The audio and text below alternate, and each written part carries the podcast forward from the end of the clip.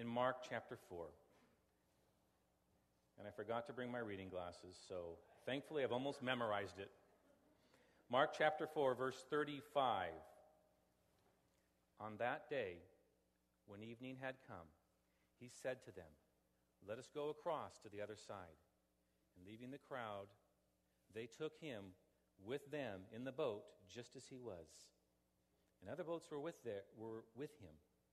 And a great windstorm arose, and the waves were breaking into the boat, so that the boat was already filling.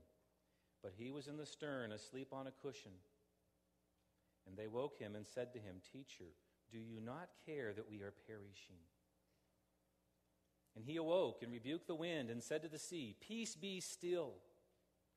And the wind ceased, and there was a great calm. And he said to them, "Why are you so afraid? Have you still no faith?" And they were filled with great fear and said to one another, "Who then is this, that even the wind and the sea obey him?" Let's pray.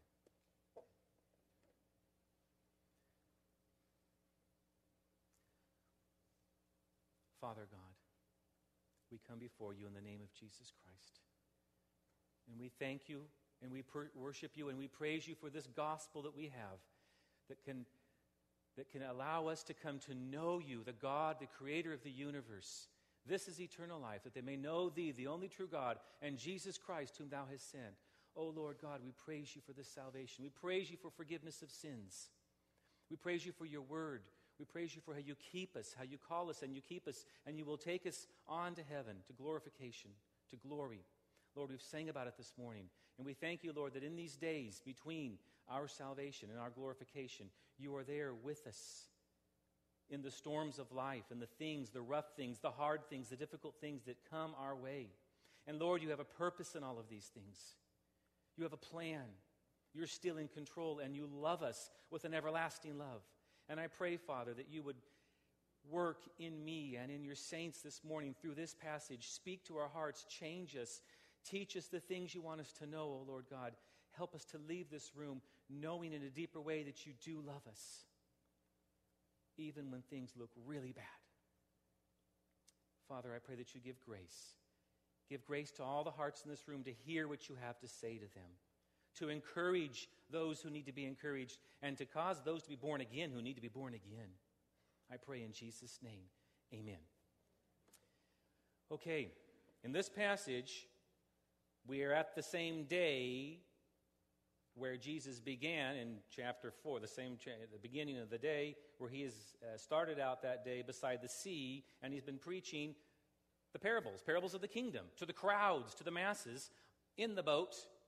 And they're sitting on land, and he's been in the boat, and he's been preaching to them. Now it's nighttime, and evening has come. And so he says to the disciples who he's been with, he's been preaching to the crowds all day long, but now he's got a whole different plan. Now he's going to go from crowds to his 12 disciples, or to those who are key to him. Before, he's been teaching parables of the kingdom to the masses. Now he's going to do something I call like a historical parable. It really did happen. But Christ, the Lord of the universe, is going to orchestrate a real-life situation. And through that, he's going to teach the disciples something that's very important. Disciple time, so to speak. And through this, he's going to bring them, well, he's going to teach a couple of things. One of the things he's going to do is he's going to bring them to the end of themselves. That's one of his great purposes, to bring them to the end of themselves, to teach them something of God's good purposes in our trials, and to show more clearly the essential role of faith that faith plays in our trials, and also to show something about the glory of Jesus and his sovereignty and his lordship over storms. That's why I've called this message, Jesus, Lord of the Storms, and Faith in Times of Trial. Now, I really have about 16 other subtitles I could give. I've tried to condense it into these two. Jesus, Lord of the Storms, his sovereignty and his power and his control over storms, and faith in times of trial. How to press on. Those two things are what I want to kind of look at. Now, this event does take place, this historical real event does really take place on a literal real sea, the Sea of Galilee. But in the Bible, the sea is often used as a metaphor of the principle of disorder and unrest and trouble and opposition and trials and difficulties. It's a place that is hostile to mankind for the most part, right? We have the great sea of Noah's flood that covered the earth, and that was not a nice place to be, was it? We have the Red Sea when the children of Israel were leaving Egypt, and what do they meet? Opposition, a problem, a trial, a barrier. The Red Sea is in their way. How do they get past it? And then there's Isaiah 43, and all throughout the Scriptures there's these allusions to things like Isaiah 43:2, where it says, when God speaks to the nation of Israel, he says, when you pass through the waters, I will be with you. And through the rivers, they shall not overwhelm you, as the waters and rivers could overwhelm us, and they can. They can.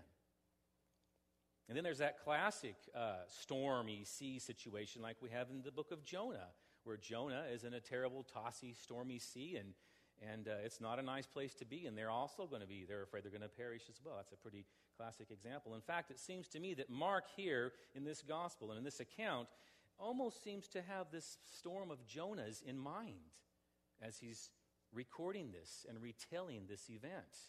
It seems that Mark has the purpose to actually draw our attention to these parallels between Jonah and this situation right here. And we'll come back to that a little later on. Now, I'm reading from the ESV version of the Bible, the English Standard Version, and I like it because it does a great job of translating the word great 3 times great. Because the word really, it's the same Greek word. I don't know Greek, but it's something like megas or something like that, mega, which to me sounds like great. And and actually the ESV does translate it like that. There's three great things. There's the great windstorm, and there's a great calm, and there's a great fear. And after each of these 3 great things is a question. The first question after the first great windstorm is, Jesus, do you even care that we're perishing? That's in verse 38. And then after the great calm, there's the second question from Jesus to the disciples. Why are you so afraid? Have you still no faith? And then after the great fear that the disciples have because of what Jesus does in calming the storm, there comes another question to the disciples, to themselves basically. Who then is this? Who then is this that even the wind and the sea obey him? Who is this man in the boat with us? And that's the basic outline I want to go through. I want to take these one by one and just look at them. And so let's begin with the great windstorm. The great windstorm. It says, leaving the crowds, they took him. They were in the boat, just as he was. And the others, they say, verse 37, and a great windstorm arose, and the waves were breaking into the boat, so that the boat was already filling up. A great windstorm. I want to look quickly at the nature of this storm, and I have 3 basic points. 1, it was sudden. 2, it was severe. And 3, it was specific, a very specific windstorm. Sudden. Luke's account in Luke chapter 8 says, the storm descended down on the lake. It's a very strong word. Just came out of nowhere is what it basically says. Just descended down upon the lake from the surrounding hills.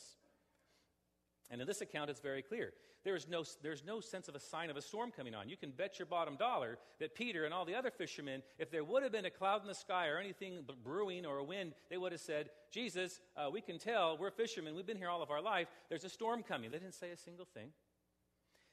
The understanding we get from the text here is that this storm came suddenly out of the blue from nowhere, and it was very quick, unexpected, very much unexpected. It was also instantaneous, complete chaos. And that's the second thing we come to, how severe it was. Luke says in chapter 8 of verse 23, he says, they were suddenly swamped and in danger. Swamped and in danger. Here the text says that the waves were breaking into the boat, and the boat was filling up quickly, severely. This is a hurricane force situation on the little Sea of Galilee. They finally cry out and say, Jesus, we are perishing. This is no exaggeration. These are experienced sailormen. They're not saying this just for dramatic effect. They really think they're going to die from the force of this hurricane storm that came out of nowhere suddenly. A lot of commentators like to say that the Sea of Galilee is prone to these kind of storms. I think that misses the point completely. It's not prone to these kind of storms. This is really unusual and out of the normal. a sudden and severe storm. And isn't life so often like that? Isn't it like that? Sudden, severe storms come into our life, do they not? You're just sitting there in the house and you get a phone call from your doctor. Sorry, I don't normally call you up, but we found something in the CAT scan. Suddenly, out of the blue. Or you're just sitting there and you get a knock on the door. It's the county sheriff. Suddenly, out of the blue, he brings news that you don't want to hear. You're not expecting it. In our situation, when I was a missionary in Egypt, one day I was there over a 10-year period. I hoped to be there for 40, 50 years of my life. Be buried there, die and be buried there. That was my desire. That's what I thought God had called me to. I've been there for 10 years, and suddenly in one spring day in 1997, I go into the big police department downtown in Tahrir Square in downtown Cairo, where all the demonstrations have been. I know that place like the back of my hand, by the way. And I go to the police department to ask for a re-entry visa. I want to go out to a country and come back in again. And they look at me, and they look at the computer, and look at my passport, and they say, I think we should arrest you right now. And they made the sign of they're going to arrest me. And unfortunately, I said, well, excuse me, I have these airplane tickets. I'm leaving the country in 48 hours. They said, they kept me after hours. They closed down the office, and they said, okay, we'll let you go on that airplane in 48 hours, but don't ever come back again. I'd been there for 10 years. I had already bought a house. It wasn't much of a house. I paid cash for my house for $3,000. It was a particle board shack is what it was. We lived in a particle board shack, not much bigger than this platform, for 5 years. I had this little boy right there was born in that house. And but I had to leave it suddenly. Suddenly. That was hard and severe. I had had many friends I had been sharing the gospel with for all these years, and suddenly I was gone. Very painful, very difficult. I call that my 3 or 4 box of Kleenex expulsion from Egypt. And then the Lord led us to Jordan. We were in Jordan for about a 10-year period, the same thing, sharing the gospel with Arab Muslims. That's what I do. We got a number of police threats over the years. The police informed me of 3 times of a death threat against my life. They asked me to leave my neighborhood at one point because an extreme Islamic fundamentalist group that makes Al-Qaeda and Osama bin Laden look like a bunch of wussies, they threatened to kill me.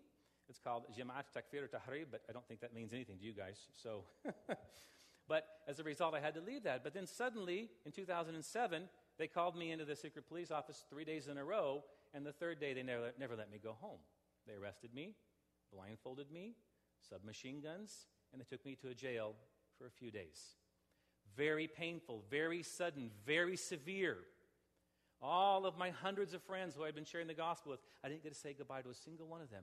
It hurt. Very intense. And to make matters worse, this is when I was here last time. The last time I was in your church was when this happened.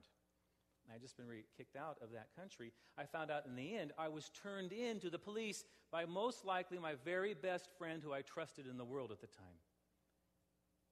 He faked a conversion and stabbed me in the back and sold me for money. Very, very painful. Just 2 days before, I had told my wife, I said, Bev, if you trust anybody in this country, because I know the police were coming after me, I said, if you trust anybody, trust this man, and he's the one who betrayed me. Very severe, very sudden. I think of my wife's cancer that happened on November 5th. We found out she had cancer November 5th. We came home as fast as we could on November 10th, and November 19th, 9 days later, she went to be with Jesus. When I went to the doctors after she went to be with Jesus, I said, can you please tell me what happened to my wife? We don't even know what she had until a few days, 3 days before she died, we found out she had lymphoma B cell. I went to the doctor and I said, please tell me what, how, why? I don't even know. I just took her to the hospital for low blood pressure and a high heart rate, and from the ER to the ICU, and from the ICU, the doctor told me 1, 2, 3, 4 things were going wrong, and you need to call a chaplain. And I called Brother Landis Epp, who's here with us this morning. And I said, Landis, my wife is, please come. My wife is not doing well at 1 o'clock in the morning. Low blood pressure and high heart rate. And from that, at 5 o'clock in the morning, they called me and they said, Scotty, your wife has had an abdominal catastrophe. This was all in about now 8, 9, 10 hours. She's gone from low blood pressure to being on a breathing tube to have an abdominal catastrophe.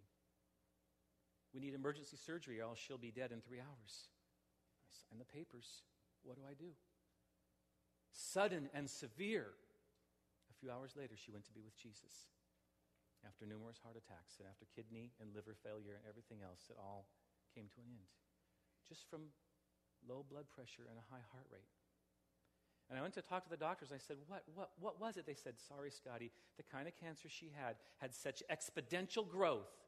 The cells were going from 2 to 4 to 8 to 16 to 32 to 64 so fast. From the moment we discovered it, there was nothing we could do about it, Scotty. Nothing we could do. Sudden and severe. It's also a very specific trial. It was a tailor-made trial from the Lord of the universe for these 7 fishermen. At least 7 of the 12 disciples were fishermen. What better way to test them than on their own turf in the place that they think they know the best, the Sea of Galilee. They know it. They're fishermen. They know the waves. They know the boats. They know the winds. They know it. And so the timing and the location and the circumstances were all specifically designed by the Lord of the universe for these disciples to teach them lessons. I once did a study in the Bible about how Jesus interacted with the individuals in the Gospels. I counted 51 individual encounters. I took out the 10 of the lepers. I said 61 before my boys said to me, well, weren't 10 of them lepers? And I said, actually, you're right. So I took off 10 right off the bat because those 10 got the exact same dealing with Jesus. 51 separate encounters. And at the end, my kind of summary observation was that Jesus dealt with 51 individuals, Nicodemus, blind Bartimaeus, the man born blind, and he dealt with them in 51 different ways. It's not a cookie cutter. He has an individual plan for each person. For some of them, he said, he touched them and healed them. For others, he said, go, wash, show yourself to the priests. For others, he spit on the ground, took the spit and made mud and put it on their eyes, and he didn't do it to anybody else but that one person. Individual. 51 encounters, 51 different ways he dealt with people. He knows exactly how to deal with you. He knows exactly what he's doing. He knows all of the circumstances that come into your life, and they're all been father-filtered. He knows he's sending them to you with a purpose and a plan, and he knows how to work on you. He knows what you need best to conform you to the image of Jesus Christ. You see, we don't get to choose in the Christian life how we will glorify the Lord Jesus Christ. I chose at one point to say, okay, Lord, I'll be a missionary for 50 years in Egypt. That's not exactly how he chose to use my life. We don't get to choose. We don't get to say, Lord, I'll take the financial problems, but not the cancer problems. We don't get to choose that. We don't get to choose how we will suffer. We don't get to choose where we will suffer. We don't get to choose the trials we go through. We can't choose these things. For some people, it'll be marriage issues to the day of their death. For others, it might be infertility crisis. For others, it might be ALS. They didn't expect it. They didn't plan for it. But this is what the Lord's doing. And the Lord has purposes. There's a brother in this room who has ALS, and I grew up with him. And I've seen him just recently. And I would say one simple observation. I knew him as a kid, and now I see him in his wheelchair. But you know what? He knows Jesus more. He trusts in Jesus more. He has a love for Jesus more. God is working in his life more and more and more. God has a purpose. God has a plan. And if he wants to use a wheelchair, he's the sovereign Lord. We're the servants. He can do whatever he wants. If he wants to take my wife, he's the sovereign Lord. Blessed be the name of the Lord. He gives and takes away. Blessed be the name of the Lord. For me, the issue was so much an issue of instability. One of the things I've gone through in my life is instability. When I was young and a new, young 22-year-old missionary, moving 2 or 3 times in 1 year, no biggie, I could handle that. That's easy. Single guy, one suitcase, go to Sudan, go to Egypt. I love it. It's great. You get 5 kids, homeschooling, 20 suitcases. Bev and I had 21 places we called home in 21 years, between 6 different countries and 8 different people groups. It began to rock me. It began to shake me.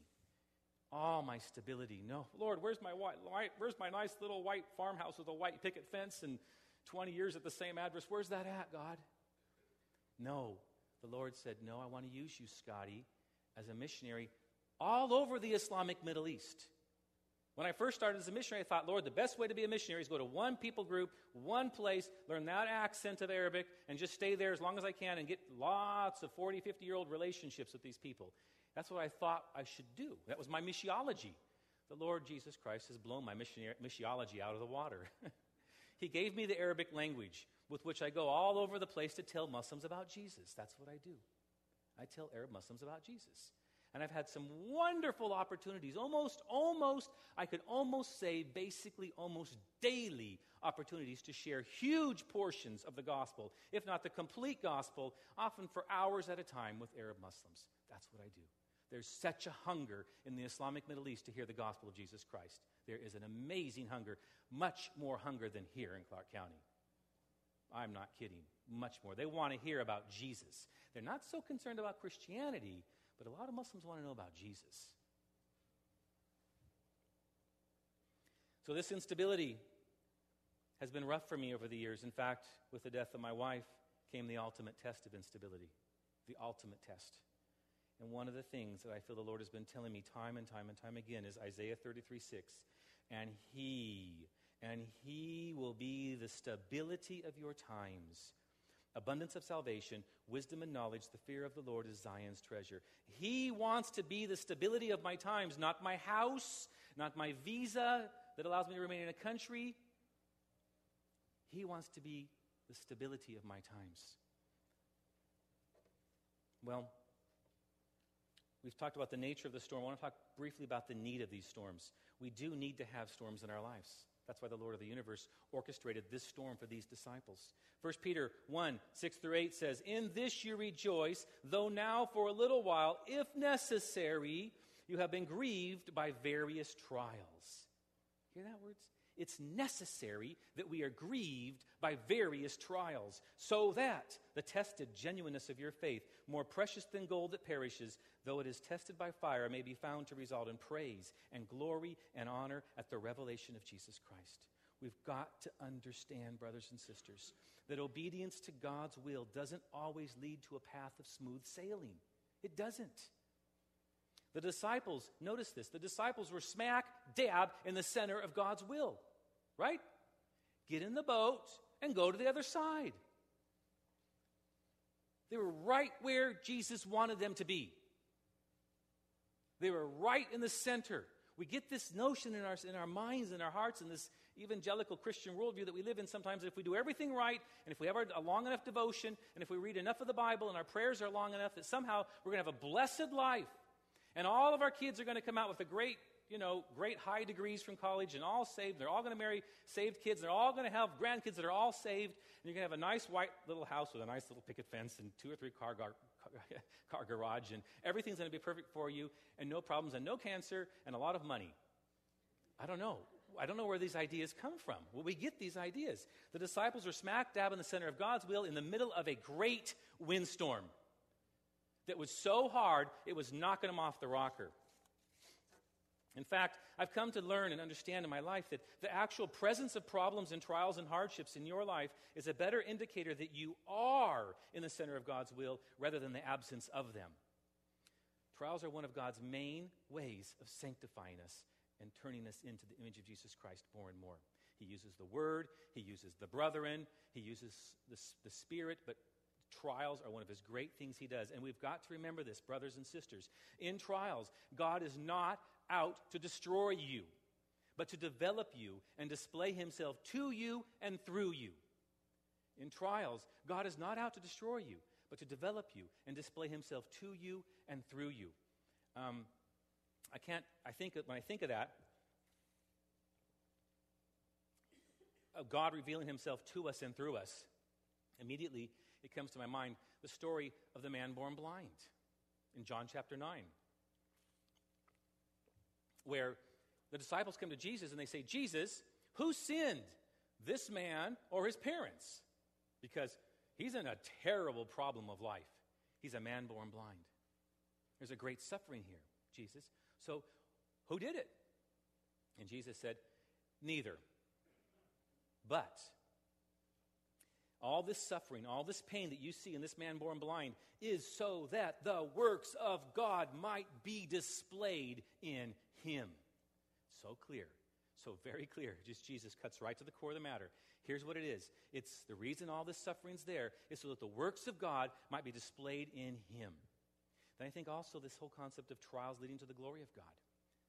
Trials do lead to, God wants to develop us and display himself to us and through us. God wants to glorify himself through our trials. That's his plan. And so in Isaiah 48:19, it says, "Behold, I have refined you, but not as silver." In other words, I haven't put you inside of an actual fireplace. I haven't put you in an actual fireplace.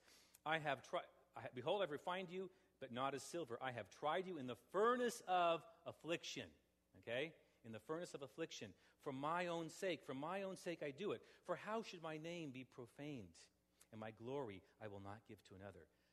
I'm putting you in the furnace of affliction for my own sake, to glorify my name, refining you.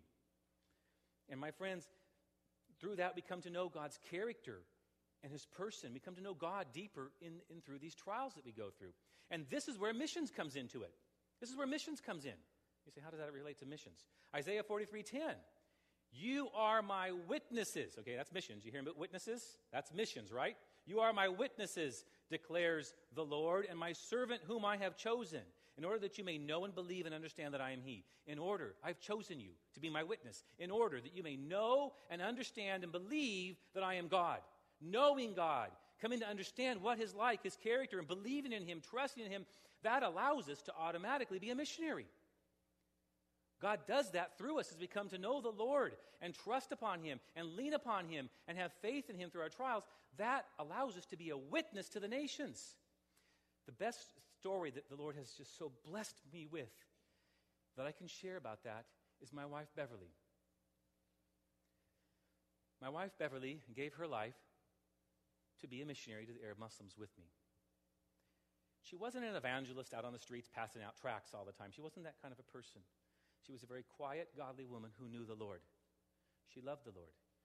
She sought to know the Lord. It was her great purpose in her life was to know the Lord and walk in his will and ways every day. But she wanted to be a missionary to the Arab Muslims. And she was.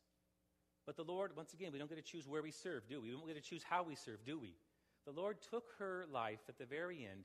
One of the things that she prayed for besides just the Arab Muslims was she prayed for her family because her mom and dad were not saved. And for many years, our whole marriage, she prayed for her mom and dad's salvation. And we had to come home on November 5th. Her dad started coming to our house every single night to see his daughter. Every single night he came. How are you doing? He showed care and concern, but he wasn't saved. And on Friday night, Beverly went to be with Jesus on Monday afternoon. Friday night, he was at my house with Bev. And he said to Bev at 9 o'clock at night as he's getting ready to leave the house, he said, "Bev, I hope you get healed." And say, "I pray you get healed." He said, "I hope you get healed." And Bev turned around and looked at him and said, "If God chooses to heal me, I will glorify him. And if God chooses to take me home, I will glorify him." And they hugged and went away. And then Sunday went to the hospital. Ernie couldn't come and see her. By the time Ernie was able to make it, she had already gone to be with Jesus, or was at the last minute.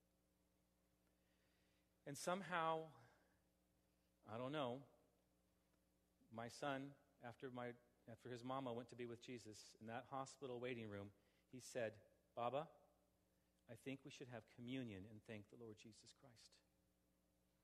And so all the believers who were gathered there and myself, we had some bread and we had some juice and my pastor, and we said, "Let's have communion and worship Jesus and thank the Lord" in this hospital waiting room, just moments after Beverly went to be with Jesus. And we did that. And as the bread and the juice came around to Ernie, I don't know where I found the wherewithal. I don't honestly know. I said, "Ernie, this is communion. This is the Lord's body and the blood of his sacrifice. This is only for followers of Jesus." And he said, "I know, Scotty, I know. I gave my life to Jesus Friday night after Beverly told me those things." In other words, God took my wife's prayers for 20-some years and honored those prayers, answered those prayers abundantly, exceedingly beyond all that we could ask or imagine, and led Ernie to become born again Friday night. Beverly never got to see on this earth the fruit of her prayers. But I know in heaven she knew it, because it says the angels rejoice and throw a party when one sinner repents and comes back into the kingdom of God. And so Beverly got to see the party in heaven about her father coming to know the Lord Jesus Christ. And that's one example of how the Lord can just take a life. She didn't witness aggressively, but she just lived her life faithfully before the Lord, knowing and believing God. You are my witnesses, declares the Lord. Well, now we come to the first question. I must go on much faster. Verse 38, "Teacher, do you care that we are perishing?" And their question reveals two aspects of their heart. One, it reveals a doubt about God's goodness and love. Do you care, Jesus? I wonder, do you really love me? I wonder, are you really good? Do you care? And secondly, it reveals doubt about God's control. We are perishing. Can you control this storm? Can you? I mean, it's out of control for me. I have no control over it. But can you? Do you care that we're perishing? Is this your reaction? Do you have a reaction kind of like that? I must confess, I have a knee-jerk reaction to most trials in my life. Whoa, Lord, do you really care for me on this one? I kind of think like that sometimes. I'm ashamed to say it, but it's true. It's hard to judge these guys, isn't it? Could you put yourself in that situation? It's a pretty overwhelming hurricane storm, and you're dying, and there's no life jackets. It's pretty intense, and Jesus is sleeping. Have you ever been overwhelmed? Have you ever been completely, absolutely, at the end of yourself, overwhelmed? I thank the Lord that it's recorded in Scripture that so many servants of the Lord were overwhelmed completely and totally. Job, in Job chapter 3, we know he started off great. He started off great, but as soon as the story begins, in Job chapter 3, the beginning of 3, it says, "And afterwards Job opened his mouth." That's where the problems begin, right? Job opened his mouth. "Afterwards, Job opened his mouth and cursed the day of his birth. And Job said, 'Let the day perish in which I was born. Why did I not die at birth? For what I fear comes upon me. What I dread befalls me. I am not at ease. I am not quiet. I am not at rest. But turmoil comes.'" That was his present experience. His present reality was, "I'm not at rest. I wish I would be dead." Elijah, after his great victory on Mount Carmel, and all the prophets of Baal are wiped out, and Baalism is made to be the joke that it really is. And then Jezebel says, "If I don't have your head on a platter by tomorrow, then my name isn't Jezebel, Elijah." And the Bible says that Elijah what? He was afraid. The great prophet of God was afraid, and he arose, and he ran for his life, and he sat down under a broom tree, and he asked that he might die, saying, "It is enough, O Lord, take my life." He was ready to die. He was overwhelmed.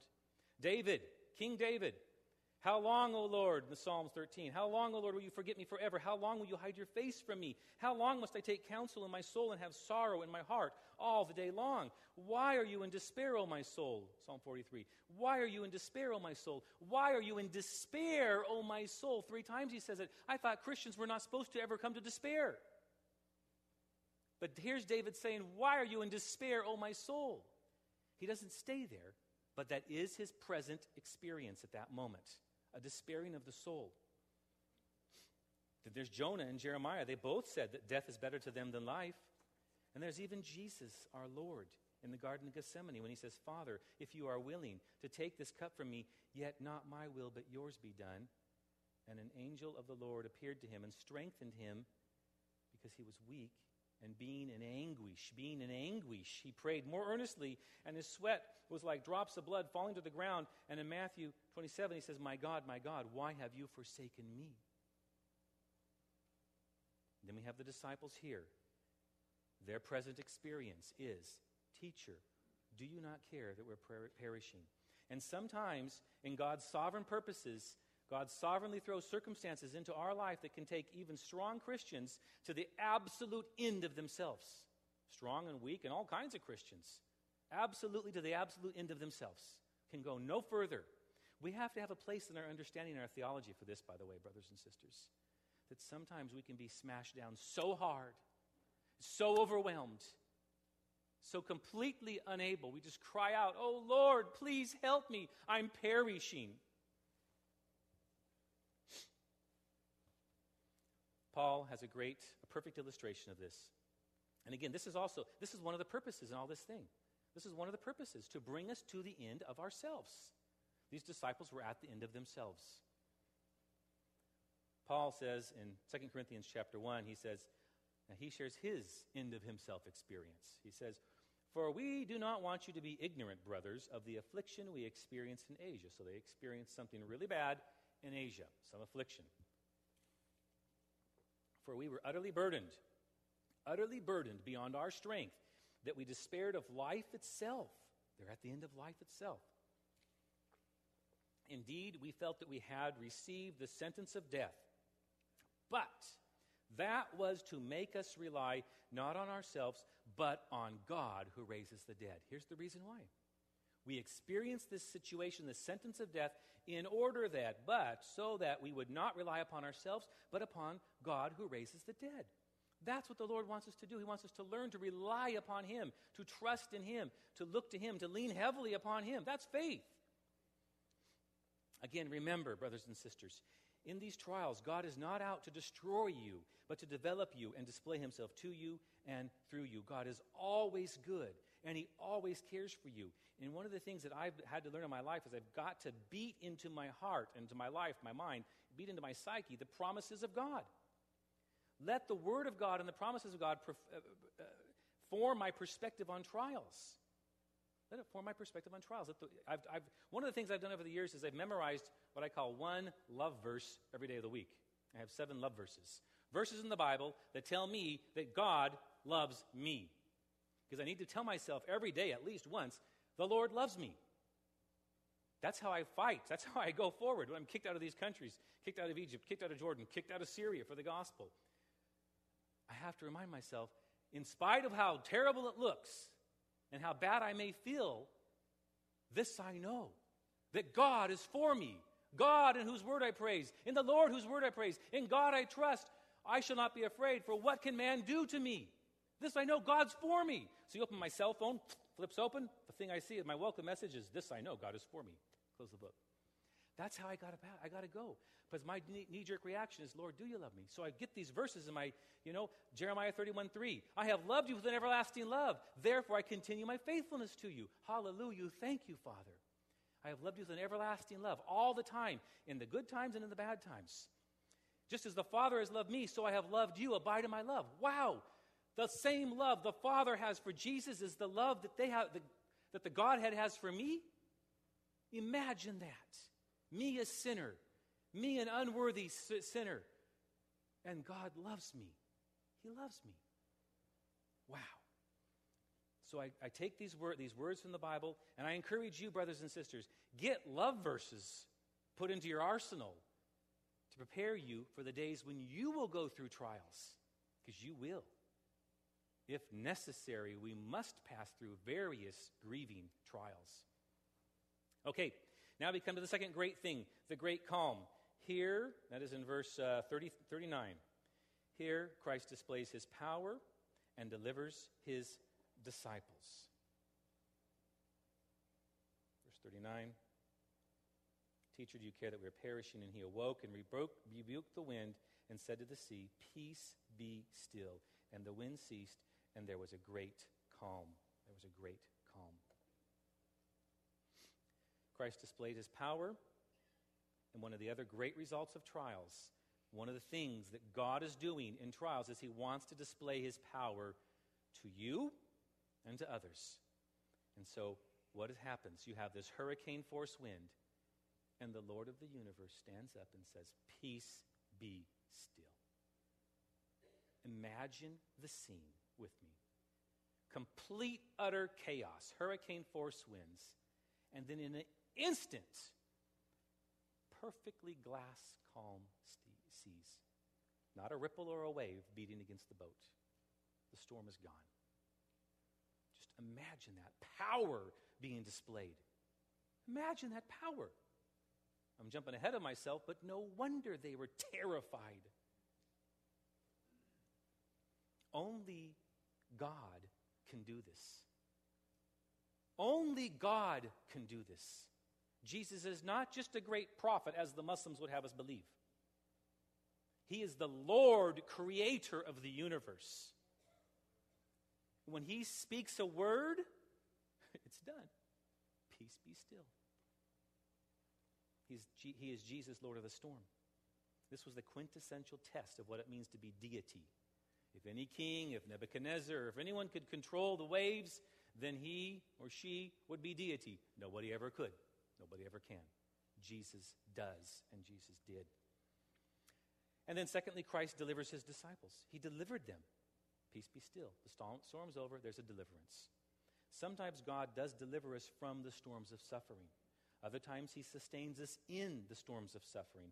Both ways are miraculous. I really believe that. Both ways are miraculous. When you see a brother or a sister going through a trial and looking to the Lord, trusting in the Lord, leaning upon the Lord, that is a miraculous thing. That's a wonderful thing. It's a beautiful. You say, wow, God is sustaining you in this trial. And then sometimes after the prayer meeting, we pray for so-and-so's cancer, and the doctor says it's gone. Well, you've been delivered. Praise the Lord. But other times he keeps you in the trial. Sometimes he calms the storm outside of us. Sometimes he calms the storm inside of us, in our hearts. I think of the times, many times, if you've been on a prayer letter list over the years, you've seen me many times say, please pray for us. We have to go before the authorities again and get a new extension of our visa. They might kick us out. I cannot even tell you how many times we've had to do that. 30, 40, 50 times we've had to do that. And so many times the Lord blessed and answered our prayers and delivered us and gave us a visa to remain in the country sharing the gospel with Muslims. But sometimes he said, that's it. I'm taking you out. So your answer to your prayer request is, no, Scotty, you're coming out of this country now. So I need to move along. We now come to the second calm. Yeah. The great calm leads us to the second question, which is in verse 40 from Jesus. Why are you so afraid? Have you still no faith? Now, I want you to note a couple of things. One, he said this to them. He did not yell it at them. The only self-descriptive words of Jesus in the Bible are, I am gentle and lowly of heart. That's it. I am gentle and lowly of heart. These are the only self-descriptive words of Jesus in the Bible. He's telling us, that's what I'm like. I'm a gentle, lowly of heart man. I'm not going to be standing up here and saying, you stupid disciples, you haven't got it figured out yet. He's not doing that. He said to them. But Christ's question does go to the core of the matter, their fear and their lack of faith. And here we see yet another good result of trials. Trials do, and this is hard to say, have a tendency to reveal sin and weaknesses in our life. Psalm 119:67 says, before I was afflicted, I went astray, but now I keep your word. Before I was afflicted, I went astray, but now I keep your word. That's a good thing for the believer, is it not? Is it a good thing that we seek to keep the Lord's word? It is. So their lack of faith is seen in a couple of things. One, it's seen in their doubting of his word. Jesus said, let us go across the other side. They had the word of the Lord of the universe. Go across the other side. And suddenly they found themselves in a situation where they're doubting it. True faith rests. It depends. It leans heavily on Jesus for salvation and for life. But they doubted his word in the middle of the storm. And then secondly, their fear. This is evidence that they have also doubted his love. Teacher, don't you care that we're perishing? The natural reaction in trials, again, I've talked about this before, I've mentioned, is that we just sense this sense of fear and the sense that maybe God has rejected us and he doesn't love us anymore. I know that myself, there are two issues that must be settled in the Christian life if you want to walk with the Lord. Two very important issues. One, you must know that God loves you deeply. You must get to know that God loves you deeply. And two, you must know that deeply you love God. And that's what this whole Christian walk in life is about. We love because he first loved us. William Gurnall, the Puritan, in his great work, The Christian in Complete Armor, has a great one-sentence summary of the Christian life. I love it. He says, my one design in life is to love Christ and be loved by him. I love it. What a great summary of the Christian life. To love Jesus and be loved by him. One of the great things you've got to get built into our lives right now, young people, is to Ground yourself deeply in the truth of the Word of God, that God loves you, not based upon your works of righteousness, but by His grace alone. He loves you, because that's the only way you're going to be able to go through the storms of life that are going to come and hit you, knowing that He loves you. Jesus' point to them is, if you had faith and trust in me and knowing who I was, you'd be resting and trusting me. Like me, you'd be at peace and rest in the storm. If you knew I loved you, you'd not be afraid. You'd know I care for you.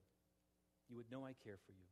Then we come to the third great thing in verse 41. The third great thing. So after he's calmed the storm and after he's asked about their fear and their faith, he says, and they were filled with great fear. They were filled with great fear. Now they are much more afraid of the one in the boat with them than they are of the storm that has just been outside of them. They're terrified. You can see it. The Bible says that when he healed the sick, they were amazed at him. When he cast out demons, they marveled at him. When he turned the water into wine, the disciples believed in him. But now when he stills the storm, they're afraid of him. And wouldn't you be? Wouldn't we be? When we see the power of God revealed in our lives, we're like, wow, is this really the God I serve? Does he really love me this much? Does he really have this much power? Is he really for me and not against me like this? Praise the Lord. What a great God I serve. What an awesome God I serve. What an awesome God I serve. And this is yet another result of trials. Another result of trials that God sovereignly brings into our life is they leave us very different than we were before. Very different than we were before. They will never forget this day. Never, never forget this day. They'll never forget it. They have a new awareness of Jesus, and this leads to the final question. Who then is this that even the wind and the sea obey him? Who is this? So they come into this new, fuller, deeper understanding of who is this Jesus? And you know what? To answer this question, I've thought about this. What's the short answer of this? Who is this that even the wind and the sea obey him? Well, there's really not a short answer to this, is there? We actually have a very long answer for it. And we actually need eternity and all of eternity to ascertain and figure out the complete answer to that question. Who is this Jesus? Okay, God's going to give us eternity to understand and answer that question. Who is this Jesus that even the wind and the seas obey him? We have eternity for that. We come to know him in new and deeper ways. His character, his faithfulness, his gentleness, his person. I think of his character. One of the things that comes so clearly out to me is his presence with us. What an important doctrine of Christian theology, that Jesus Christ is with the saints. Look at the picture right here. Where's Jesus? He's in the boat with them. He's right there with them. The Lord of the universe is right there in that terrible storm with them. How can I, a weak nobody person that I am, with very few skills. I've learned Arabic only by hitting my head against the wall 1,000 times. I am the worst language learner in the world, and yet I can speak Arabic by the grace of God. By the grace of God. But who am I? I'm nobody. But the promise of God, go into all the nations, preaching the gospel. And what's the final summary point there? And I am with you always. I am with you always, even to the end of the age. It's that promise of the presence of Jesus Christ. Do not fear, for I am with you, Isaiah 41:10. Do not fear, for I am with you. Do not anxiously look about you, for I am your God. I will strengthen you. Surely I will help you. Surely I will uphold you with my righteous right hand. How many times have I quoted that when I've been afraid? And how many times have I been afraid? Being a missionary in the Islamic Middle East for 20-some years has put me in many fearful situations. Isaiah 41:10. Do not fear, Scotty, for I am with you. Do not anxiously look about you, for I am your God. I will strengthen you. Surely I'll help you. Surely I'll uphold you with my righteous right hand. Get verses like that into your hearts, brothers and sisters. That's how we can do it when we are afraid. I get afraid. I get afraid tons of times. Thank the Lord for these promises. I am with you. I am with you. I am with you. His presence, his gentleness and kindness to us, to meet us. Even when he does reveal the sin in our life, there's the grace and the mercy and the blood of the Lord Jesus Christ to cover all my sin. So go ahead, Lord, reveal more and more of the wicked ugliness inside of me, because your grace is good. You'll cover it and you'll give me grace and you give me victory, and I can repent of it and turn from it. So go ahead, Lord. Please do your work in me. His kindness, his gentleness to us. One of the hardest things that's been so weird for me to explain. Back in December, January, February, I was saying, Lord, this hurts so bad, the death of my wife. And yet, somehow, Lord, you're being so good to me, so kind to me. How can this be? How can it be one very hard thing and one very nice thing? Lord, you're so good. Well, I need to move on quickly now. His faithfulness to us. I could speak about the way the Lord has met us in so many ways. How the Lord provided a wonderful, beautiful minivan straight off the parking lot of Toyota. We just prayed. We said, Lord, we need a van. Someone gave us a brand new van. We've got the nicest car out in the parking lot right now. You know, missionaries shouldn't have nice cars. Well, that's not true. What about my $130,000 medical bill that I got suddenly? Talking about sudden and severe. $130,000 medical bills, and I had no insurance. All I knew is I had to apply for application at financial aid. I went to the hospital. I said, you know, I'll pay you $50 for the rest of my life, and my grandkids will also pay you $50 a month, you know. But I submitted the papers, and the nurse, the lady, I've got to say this. I'm going as fast as I can, brothers and sisters. The lady secretary came to me and said, Scotty, I don't know how. I told her I was a missionary. She said, I don't know how you can think good of God. I would be angry with God if I were you. And I said, why would I be angry with my only source of hope in this earth? Why would I be angry with my only source of hope in this earth? Well, I submitted my papers. The following day she calls me and she goes, Scotty, you've got to get in here right away. I go, okay. I come in, she goes, I have never seen the board meet so fast and so quickly and so thoroughly. Within 2 hours, they agreed to a complete 100% coverage of your whole medical bills. The Lord takes care of us. John Newton said, his love in times past forbids me to think. He'll leave me at last in troubles to sink. By prayer let me wrestle, then he will perform. With Christ in the vessel, I smile at the storm. You know, I said that Mark seems to be drawing these parallels between Jonah and this account. As I look back, I see so many unique situations. Both Jonah and Jesus were in the boat, right? Both were in a great storm. In fact, in Jonah, it's the same Greek word, but in Hebrew, a great storm. Both were asleep in the bottom of the boat. Both stories had experienced sailors. In both, the experienced sailors come to the sleeper and try and wake him. In both, the experienced sailors say to the man, we are perishing. In both of them, they both ask the man if he cared, Jonah and Jesus. In both stories, God intervenes miraculously and the sea is instantaneously calmed. In both stories, the sailors are much more afraid after the calming of the storm than they were before the calming of the storm. Do you see the parallels, or am I just an idiot? Do you see these? Of course, there's one big difference, right? Jonah was thrown into the water. Big difference. They didn't throw Jesus into the water. Or did they? Because you see, brothers and sisters and friends, the only storm that really matters and the only storm that is really dangerous to you is the storm of God's holy and righteous and just wrath against you and your sin. That's it.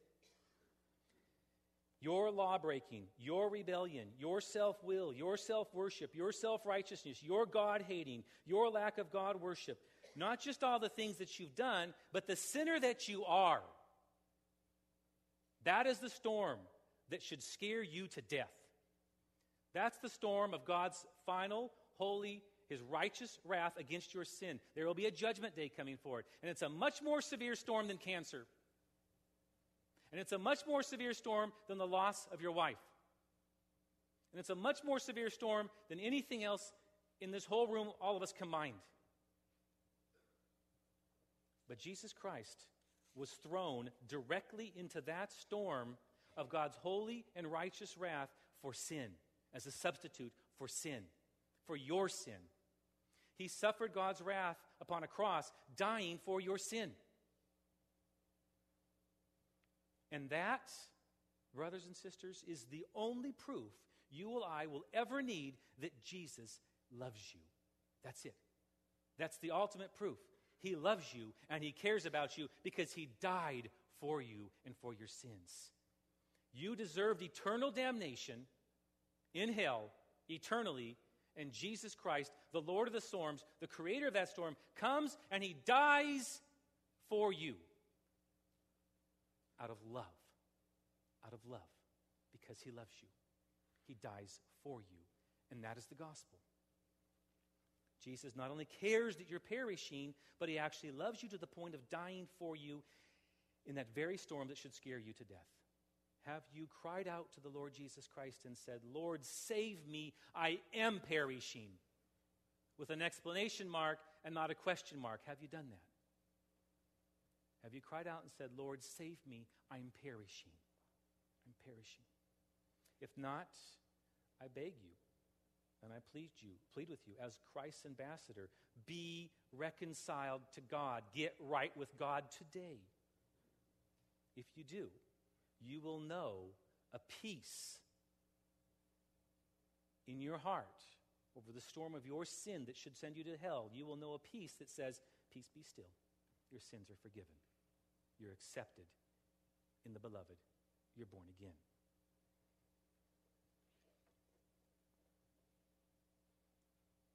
Let's close in a word of prayer. Father God, we thank you so much for this story. We thank you so much for this historical event that took place 2,000 years ago on the Sea of Galilee. Lord, you do bring us to the end of ourselves, to teach us many things, not to destroy us, but to develop us, and display yourself to us and through us. Lord, it is true, life is hard, but God, you are very good. You have good purposes and good plans, and you're not finished with us yet. And Lord, we thank you for all of these things. I pray, even now as we sing these final songs, that you would do your work in each individual life in this room, that you would strengthen the believers, and if there are those who do not know you, that some would give their life to you